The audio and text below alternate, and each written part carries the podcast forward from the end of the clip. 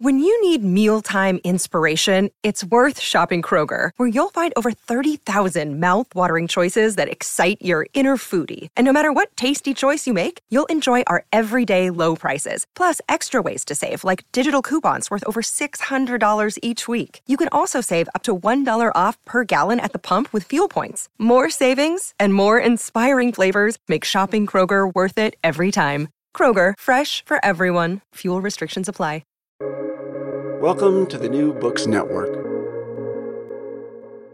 Hello and well, and thank you for joining us in New Books Network. Today we are discussing Better Money, Gold, Fiat, or Bitcoin by Lawrence H. White and published by Cambridge University Press. Lawrence White is uh, earned his BA in, at Harvard University in 1990 1977 and a PhD at the University of California, Los Angeles in 1982.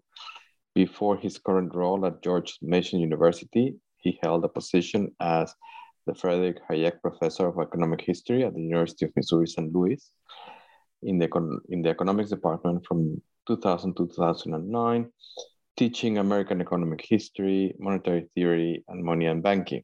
Previously, he was assistant professor at New York University and associate professor at the University of Georgia in Athens. Um, Lawrence White, thank you very much for joining us at the New Books ne- Network today. Oh, it's a pleasure to be here, Bernardo. Thank you for inviting me. Um, if Larry, if, if, if I may, if you want to tell us a little bit of briefly how you became an academic and how the idea of this book, you know, how this led you to the idea of this book? Well, when I started college, I thought I might want to be a lawyer someday, but then I saw more academic role models, you might say. Uh, and I found out more about what lawyers do, which didn't seem so interesting outside the courtroom. Uh, but in particular, I, I saw a talk by uh, Israel Kirzner that I found kind of inspiring in that people are hanging on his every word while he's giving his opinions about the economy. And I'm thinking, that looks like a nice life. I could do that. uh, first, I have to learn something to uh, talk about, but yeah, that that appealed to me. So I went right from college to graduate school, and right from graduate school into academia. Right, and but then a, a major influence in your academic life uh, was uh, Frederick Hayek. Um, how did you came across his writings? I actually met Hayek uh, in the summer between college and graduate school. I attended a Liberty Fund conference in which he was one of the participants. So that was uh, kind of inspiring. And while I was a graduate student at UCLA, uh, Hayek came to visit for a week, and I got to be his chauffeur for a few days. Uh, I didn't really get to talk to him too much though, because his hearing wasn't very good uh, at that stage of his life. I first read actually uh, people like Friedman and Hazlitt and kind of introductory material, Rothbard's Man, Economy, and State, uh, and only later started to read Hayek, which is at a higher level of sophistication. Um, and I couldn't tell you which book of his I read first. Uh, I remember in college, I had to write a paper for a course in international monetary economics, and I chose Hayek's monetary nationalism and international stability as a topic. And that's actually a pretty good introduction to Hayek's thought. It's written in an accessible way. Um, and from there, I, you know, read Prices and Production. And in graduate school, I read The Pure Theory of Capital which I didn't expect really to have much payoff ever. But when uh, it turns out they were looking for an editor for the Pure Theory of Capital volume in Hayek's collected works, uh, they came to me because I could claim truthfully to have read it and had some idea what it was about. Good, interesting. Um, after, I mean, you've published over a dozen books. So, um, before if we you go, include if you include edited books, yeah. Yes. Um, uh, so um, you're you're you know uh, a, a, very seasoned scholar and have uh, firsthand knowledge on on how to go about these things. What would be your advice to early career researchers about when and whether to write um, a monograph, a book, and how to select a publisher? Well, I'm, I'm glad you put in whether because uh, my first book turned out to be a career mistake for me. Right. So my dissertation was published by Cambridge as Free Banking in Britain. And when I went up for my third year review at NYU, the then chairman of the department uh, said, Well, you've got a few articles on your CV. Uh, you really need to publish more of those. And I said, Well, I have this book. He said, Well, that doesn't count. I said, What do you mean it doesn't count? It's a university press. It was, he says, Oh, but those aren't refereed. I said, Yes, it was refereed. In fact, it had better referees than most journals do. He said, Well, I don't know that because none of us publish books. So that doesn't count here. And really, I should have known that. So the first uh, advice I give is ask your colleagues what you need to do to get tenure. Ask them where you need to publish. Uh, if you're in history, if you're in philosophy, then books uh, still count. They're still, you know, regarded as a contribution. But if you're in an economics department, uh, it depends. So at George Mason, we publish a lot of books. We think those are, you know, important and people do read them. Uh, but at other departments, especially in mainstream departments, it's not what they do. So uh, find out first whether you should be writing a book uh, if you if you're pre-tenure. Once you have tenure, then it's up to you. Uh, then you can do what you like in terms of whether you publish articles or books but don't assume that uh, you'll get credit for publishing a book even with a good publisher. Uh, in terms of choosing a publisher, um, I was able to get Cambridge to publish the first book because I gave some seminars uh, on the chapters of the book while it was in progress. And the economics editor from Cambridge was one of the participants. This was in uh, New York. So I was fortunate in that way. Um, but usually you you need to shop it around uh, and it helps to uh, get advice from other people who published books as to who might be interested but in my later books i've you know sent them unsolicited to uh, a variety of publishers and the response if you, you're lucky if you get two or three publishers who are interested in uh, sending it out to referees and then you know choose the one that's the has the best distribution and uh, has the most prestige will will get you the most readers. Thank you for that.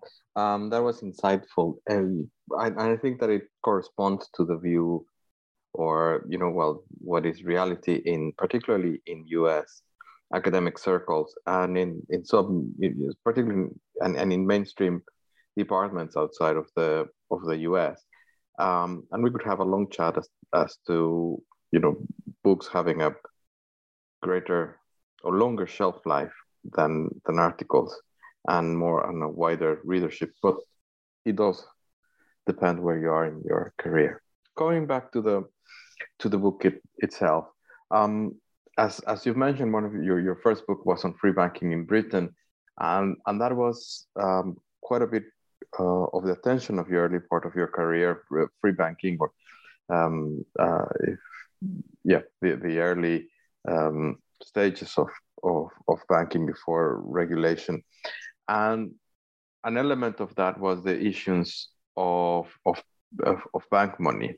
So how, how did you migrate it from looking at the institutions to looking more at the monetary aspects and the, and the currency issues as, as that is the, the, the thrust of the, of the book and also, um, we'll, we'll, get to that in a moment, um, where you summarize some of the, your previous work.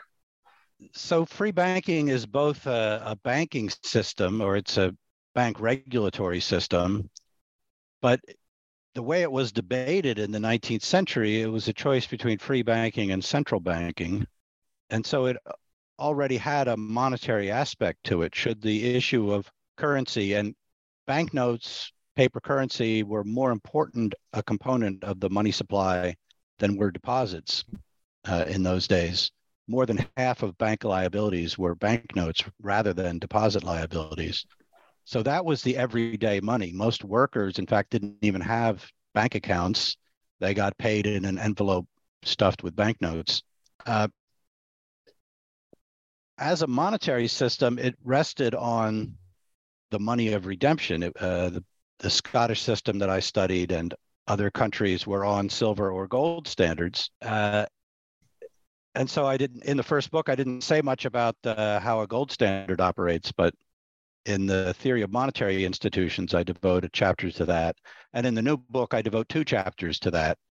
Uh, in some sense, uh, restating the model that I use, the simple supply and demand model of a gold standard that I used in theory of monetary institutions, but extending it to a growing economy. And then I have another chapter uh, criticizing misunderstandings of the gold standard, both by its critics and by its supporters. So people, it, it's shocking since it was a monetary system that prevailed for hundreds of years, uh, and the, the last vestiges of it didn't disappear until 1971. It's shocking that so few economists have ever studied the operation of a gold standard, know anything about its history, or have any inkling of a model of a theory of how it operates. Uh, in recent years, there have been very little published about it. Some work by historians, uh, but often emphasizing, you know, the diplomatic aspects of it, the operations of central banks and the conferences among central bankers during the interwar period, uh, that sort of thing and not stepping back to ask how does a gold standard work if there's no interference uh, by political authorities. And so I kind of migrated from talking about the banking system on top of the gold standard to talking more about the gold standard itself and its uh, self regulating properties. And then, of course, in the new book, I compare a gold standard to a fiat standard and to a Bitcoin standard as alternative monetary regimes without really talking about the banking systems built on top of them. Right. Thank you. And that is something that you have been um, certainly uh, discussing publicly uh, through, through Twitter, and uh, I'll, put your Twitter handle in in the description of the of the podcast. But something that um, people who are promoting Bitcoin sometimes are making this very light and superficial link with the gold standard in the in the 19th century and both you and bob and george selgin, selgin have been um, very articulate and, and active in in trying to um, discuss this. Is the book partly a, a reflection of these discussions or or the motivation for the book came from another source? No they are part of the motivation for the book in a way, the purpose of the book is to explain the gold standard to Bitcoiners and to explain Bitcoin to gold bugs, to people who understand the gold standard, uh, because they often talk past each other. And there are some similarities, but what I emphasize in the book is the big difference in the supply mechanisms between the two monetary standards.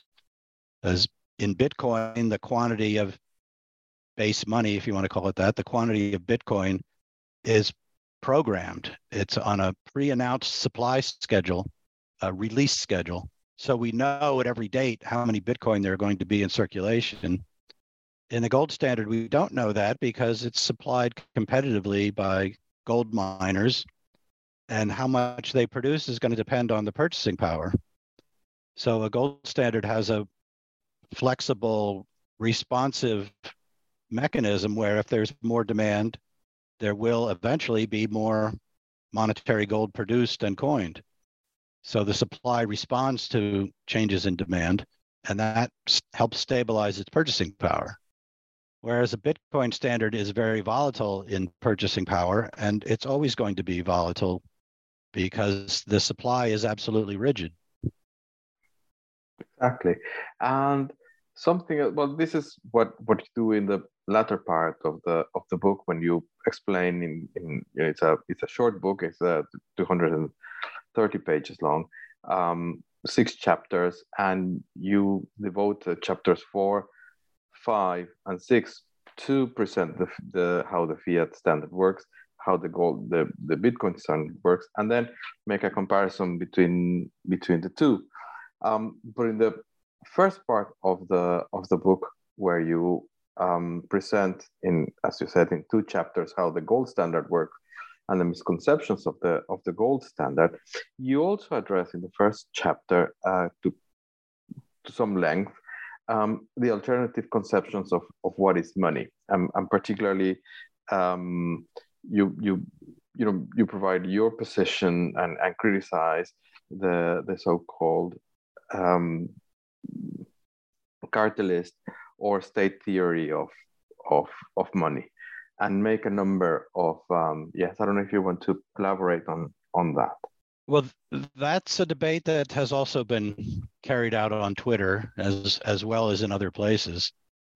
Uh, but uh, i've written a number of blog posts for uh, the cato institute's blog called alt m which was a project of the Center for Monetary and Financial Alternatives, uh, criticizing the chartalists or people advocating the state theory of money. And they are connected to their better known uh, side of their views, which is the so called modern monetary theory. So, modern monetary theory is about monetary policy, but it, it's premised on money being a creature of the state and that being the natural state of affairs.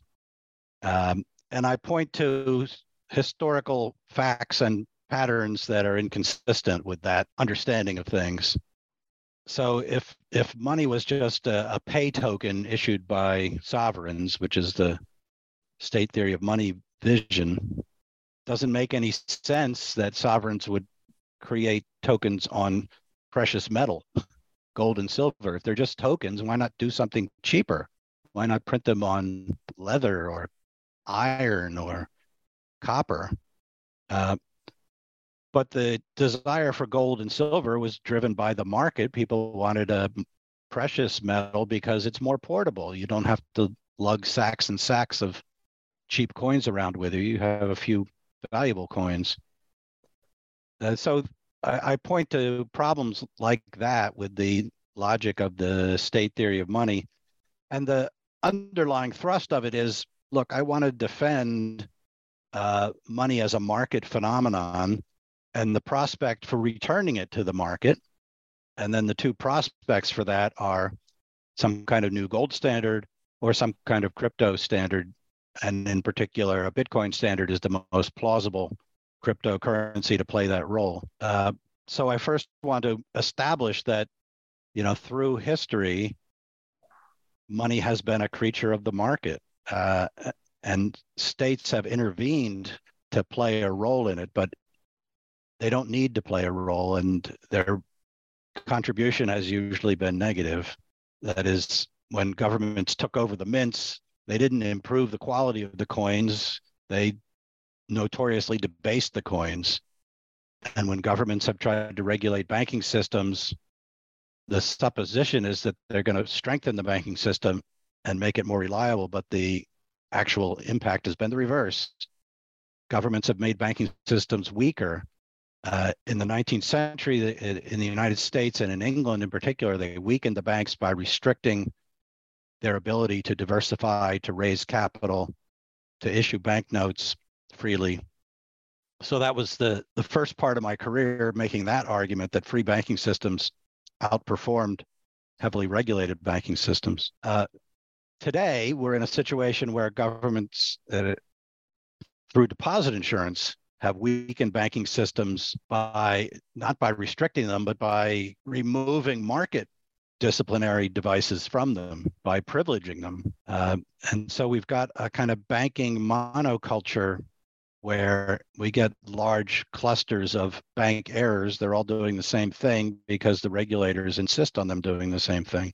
So the, the problems that this is going off the book now, but the problems at Silicon Valley Bank um, are not only at that bank alone. There are lots of banks that are in trouble in the United States because they invested in very long term securities because the Federal Reserve's policy was holding interest rates at the short end so low that they couldn't make any money uh, investing short to match the maturity of their liabilities.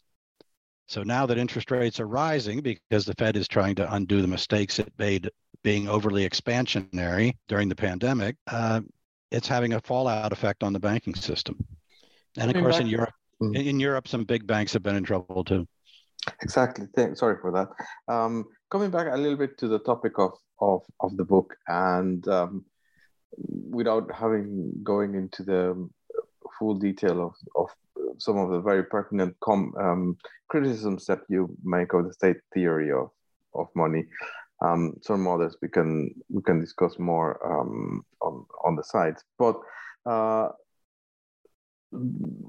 a, a, general comment in this regard is to what extent can we really define what is money as opposed to what some people have tried to highlight in, in terms of defining um, that we can look at, at the transactional part of money, we can see at the store value of, of, of, of currency, but defining what is money as such has been very difficult and, and tricky because of the social aspects and the nationalistic aspects and, and, and these other dimensions that that um, make this definition or a definition that is that is encompassed as accepted by large number of social scientists. I'm not saying just economists. Social scientists would make it difficult and, and challenging. Yes, the textbooks in economics tend to repeat the same trilogy of functions. And this goes back to William Stanley Jevons in the 19th century that money serves as a medium of exchange, as a unit of account, and as a store of value. And I just think it's a mistake uh, to put equal emphasis on those three things. Uh, starting at with the third one, a store of value is nothing distinctive about money. Store of value just means an asset. And yes, money has to be an asset, but there are, you know, thousands of other assets in the economy. Land is as a store of value. Shares of stock are a store of value. And yet nobody would call them money. This standard definition that I prefer, I, and I think it's pretty standard now, is that money serves as a commonly accepted medium of exchange. And the function of money as a unit of account, and I have an old article, a journal article about this, the function of a unit of account is naturally wedded to the commonly accepted medium of exchange simply because people lower transaction costs by posting prices and keeping their account books in the units of the stuff that they really want to be paid. So if you want to be paid silver, it doesn't make any sense to post prices in terms of a index of multiple commodities or in bushels of wheat. Uh, you're just imposing a hassle on your customers to know what the exchange rate is between the unit you're using and the thing you really want to be paid in. It doesn't make any sense to do that. It's bad for business. So the unit of account uh, is naturally tied to the commonly accepted medium of exchange, except in the pathological cases. We can see cases where the money is so bad, inflation rate is so high that people start posting prices in something that doesn't have to be reposted every day even if they they agree to accept local pesos that are in very high inflation, they will post prices in dollars, and everybody knows the exchange rate in a, an economy like that. So it, it's not a great uh, epistemic burden on, on the customers. But in an ordinary situation, people just post prices in terms of the thing they want to be paid in. And so the units of account were weights of gold and silver uh, or the names of popular coins uh, in the early days. And it derives from the function as a commonly accepted medium of exchange. Putting the emphasis on the commonly accepted medium of exchange kind of leads us into the Mengerian theory of how something becomes a money. It becomes a money first by becoming a medium of exchange. That is, right, so the, the the definition commonly accepted medium of exchange has two parts the medium of exchange part and the modifier commonly accepted. You could have a medium of exchange for an individual that isn't commonly used. So in a barter economy i can discover that it works for me to trade my produce, suppose I'm growing asparagus, trade the asparagus for salt because I found lots of people will agree to be paid in salt. It's a very popular consumption good, uh, but it's not a money until other people start using it. So the explanation of how something becomes money has these two parts. One, why people move from trying to trade directly to trading indirectly using a medium of exchange, something they acquire just in order to trade away later. That's what a medium of exchange is. Uh, and then they converge on a common medium of exchange. And the reason they do that, as Menger explained, is it increases your chances of successfully trading. So if I see people, other people using salt as a medium of exchange, and they have things I want to buy, then I'll accept salt because now I know I can go to them and buy what I want to consume. And by accepting salt, I've enlarged the number of people accepting salt by one person. And so it's like a snowball rolling down a hill gathering snow. Uh, there's a convergence on a commonly accepted medium of exchange because everybody's trying to increase their odds of trading successfully. Would that be an opposite um, would an opposite story or an or this explanation working in the opposite direction be your explanation as to why cash is not going to be there in some time or that why people are stopped using cash because it's not um, as it's a it's a market solution for a medium of exchange that is no longer being as uh, appealing, to put it in, in, in one way. Yeah. So historically, uh, when people are engaging in hand-to-hand exchange, they wanted a medium of exchange that was easy to carry around, divisible, durable, and one that people recognized. So there, there wasn't a hassle as to whether you were offering high quality or low quality merchandise when you were bartering. And those favored gold and silver, at least once gold and silver became more uniform through the development of metallurgy and coinage. So it was only after coinage that gold and silver drive out other commodity monies. But now we live in an age in which, at the point of sale, it's actually more of a hassle to pull out physical currency and wait for change to be made, it's easier to swipe a card. Right? So we've digitized money to the point where uh, it's easier to pay with what you might call layer two media claims to basic money rather than the basic money itself. So I make very few cash transactions anymore. It used to be that shops wouldn't accept credit cards for under $10, but now they accept cards for any size transaction. I never carry coins anymore. Who does that? Uh, and so, in a situation like that, it it the material features of the stuff uh, don't matter so much anymore. So portability and durability and that sort of thing. Uh, all that stuff, uh, the reserve money is now all in bank vaults. And the question then becomes in choosing among different monetary standards, which one uh, holds its value the best? Which one is the most reliable? Which one can we predict its value most reliably? Uh, and this is why people talk about money as a store of value, because really they want to compare different monies as to how well they hold their value. So you can say the dollar is a better store of value than the Venezuelan bolivar. Um, in other words, it has a lower inflation rate. Yes, although it just reminded me of, of a comment from a, a foreign exchange trader friend of mine that he has never seen anybody uh, who's a foreign exchange trader actually make money. in, I mean, real money in, in you know, like, uh, I don't know, Facebook type of money invention kind of thing. But, but anyway. Well, it's, it's what they call a, uh, you know, very uniform commodity so there's there's no way to really distinguish your brand name if you're in a wholesale market trading this completely uniform commodity for other completely uniform commodities. There are companies, of course, that specialize in setting up shops in airports like Travelex. Uh, I don't know what kind of money they make, but they seem to be disappearing because people no longer swap currency notes when they travel abroad. They just take a debit card. And if for some reason they need cash, they want to go to a flea market or something, they go to an ATM and get the local currency.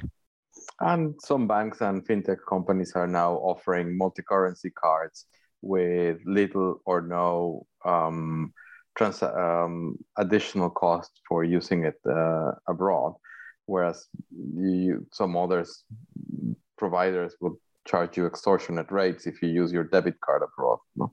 But but uh, but anyway, we're we're we're we're missing. I, I think that we've talked about, you know, why is this story worth telling, which is you trying to to put these ideas of of, of market-led mechanism as to and and and as to what can be the future of money. And secondly to explain to these both camps the how how the other side actually works.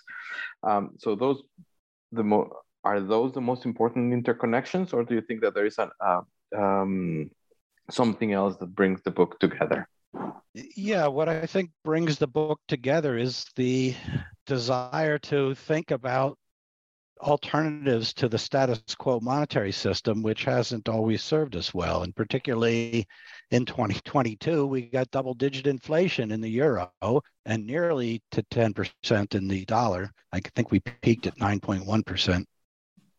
And so, if we're not going to reconsider the alternatives to fiat money in a period where fiat money is no longer behaving reliably, I don't know when we are. Um, somebody asked me the other day, what do you think about the Danish krona? Right, it's been pegged to the euro for a long time. Is that a sensible arrangement? And my response was, look, the reason you didn't join the eurozone was to have the option to depeg, to go your own way. And if you're not going to do that when the euro has 10% inflation, when are you going to do it? Uh, so in many countries, uh, of course, inflation is above 20%, even above 30%, even above 100%. And those countries face a very live question what monetary standard do we want? Uh, I just scheduled a, a, a talk to some people in Sri Lanka where inflation is running above 30%. So they have a very serious question. Do we stick with our own fiat currency or do we join some broader monetary system where the money is more reliable. Uh, they're not going to go back on a gold standard. They would have a very, you know, fluctuating exchange rate if they did that. But they could consider going on a dollar standard, or they could consider going on an Indian rupee standard. And there are all kinds of issues, nationalism, as you mentioned earlier. But in terms of getting better money to the people, uh, people in Sri Lanka are already dollarizing themselves because it's a more sensible way to keep your savings than in the local rupee. Thank you. Now, um, usually in a book, and particularly in a, in a short book, there is a number of things that are left out. So, what would be the um, most interesting nuggets of, of knowledge or, or ideas that you wanted to play with that because of space were did not actually make the book? Well, I do focus on the gold standard and I don't talk about the silver standard, but there I think there's not much lost because it's theoretically it's the same thing. It works the same way. Money is produced by miners uh, digging into the earth and so on. In the area of cryptocurrency, I could have said a lot more about other cryptocurrencies besides Bitcoin. And there have been some, there are some who are experimenting with designs that give a more stable purchasing power to the cryptocurrency. And only since I finished the book, really, I've myself become a consultant to a project which is trying to produce a uh, the jargon these days is a flat coin a coin that holds its purchasing power as measured by a price index rather than a stable coin that tries to peg to an existing fiat money or to gold. Uh, so I wasn't able, I didn't talk about those alternatives, but Uh, for example, there's a coin called Ampleforth, and it has which uh, has an interesting design, but it has a spin-off flat coin called Spot, and we'll see whether Spot gets any widespread adoption. It it there's a real uh, launching problem or chicken and egg problem if you're going to introduce a currency that has a stable purchasing power, which is you need to attract a critical mass of people to use it. There's not much benefit to being the first user if you can't spend it yet because nobody else is accepting it. So you need to establish a, a critical mass of users and then get get that snowball rolling where people adopt it because they want to trade with the people who are already using it. So that's a challenge for any uh, new currency. And as I emphasize in at the end of the book, uh, we're not going to see a bottom up adoption of a gold standard, a new gold standard, or a Bitcoin standard uh, except in places where fiat currencies really break down. And of course, if in countries that where the current local currency breaks down, you see dollarization or euroization. So spontaneous switch away from dollars and euros is, I think, going to have to wait for very high inflation in, in dollars. Not not something you want to hope for, but it is a possibility and so we ought to be prepared for it. We ought to have a plan B. And so, you know, I draw inspiration from Milton Friedman talking about floating exchange rates uh, for decades before anybody thought that that was conceivable. They were so tied to the thinking of a fixed exchange rate regime, which has advantages if you run it, uh, uh if the government doesn't mess it up. Uh, but anyway, when when there was a crisis in the fiat regime, uh, sorry, in the in the pegged regime, when the U.S. dollar, uh, when the U.S. government broke the peg between the dollar and gold, it was useful to have already discussed how to make a floating exchange rate system work. So it's useful to think about how to return to a commodity-based currency um, in the event that fiat money doesn't last. Good. Thank, thanks, Brad. So is that going to be your next project? Talking about uh, you know CBDC, central bank digital currencies, and stable coins and flat coins, or what is what is that you have in mind? Uh, so I have been thinking about those and and writing some short pieces about them.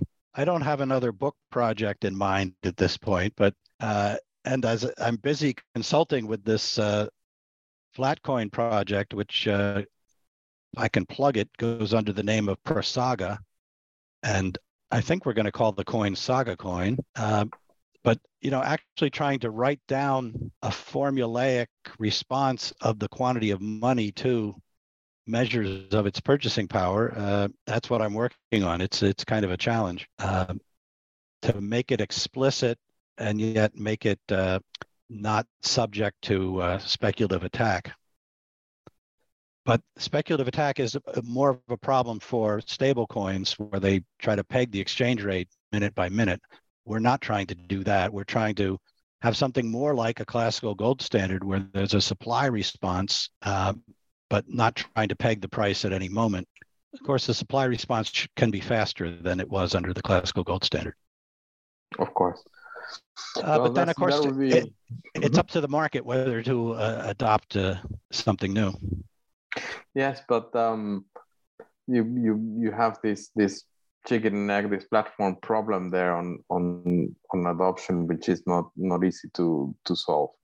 But uh, but anyway, um, let me just say that. Sorry, let, sorry, me, let me just let me just say these are these are fascinating times to be a monetary economist. So when I was interested in free banking, uh, it wasn't really a popular topic, but by kind of putting that out there, um, I, I, was able to, uh, in retrospect, rub shoulders with the people who are responsible for the cryptocurrency uh, revolution. Uh, so I talk in the book about my contacts, my uh, interactions with some of the original gangsters of uh, Bitcoin like Hal Finney and uh, Nick Szabo. Uh, and I learned a, a, few years ago that, you know, that's what everybody was interested in. Uh, nobody was interested in the gold standard anymore. I got an invitation to speak at a conference of objectivists, right? Followers of Ayn Rand, who was a big believer in the gold standard. Even they didn't want to hear about the gold standard. They wanted to hear about Bitcoin. Uh, so that's forced me, in a sense, to uh, change my research focus, but appropriately because that's where the action is now. And some of the interesting developments uh, have been the development of gold based on blockchains. So you can make gold transferable in the same way that Bitcoin and other cryptocurrencies are transferable. So you, you don't need to have a centralized uh, institution. You do need to have gold vaults who are storing the gold that people are trading claims on. Um, but the transaction mechanism is, can be uh, made more up to date. So that will help um, if people decide they need an alternative to uh, fiat monies. Well, we shall see, and the market will deliver in a way. anyway, Larry White, thank you very, very much for joining us in in at New Books New Books Network. I'm sure this is going to be one more of your successes and a widely read book, and uh, we look forward to having you again in with your next uh, book project. Thanks very much. It's been fun.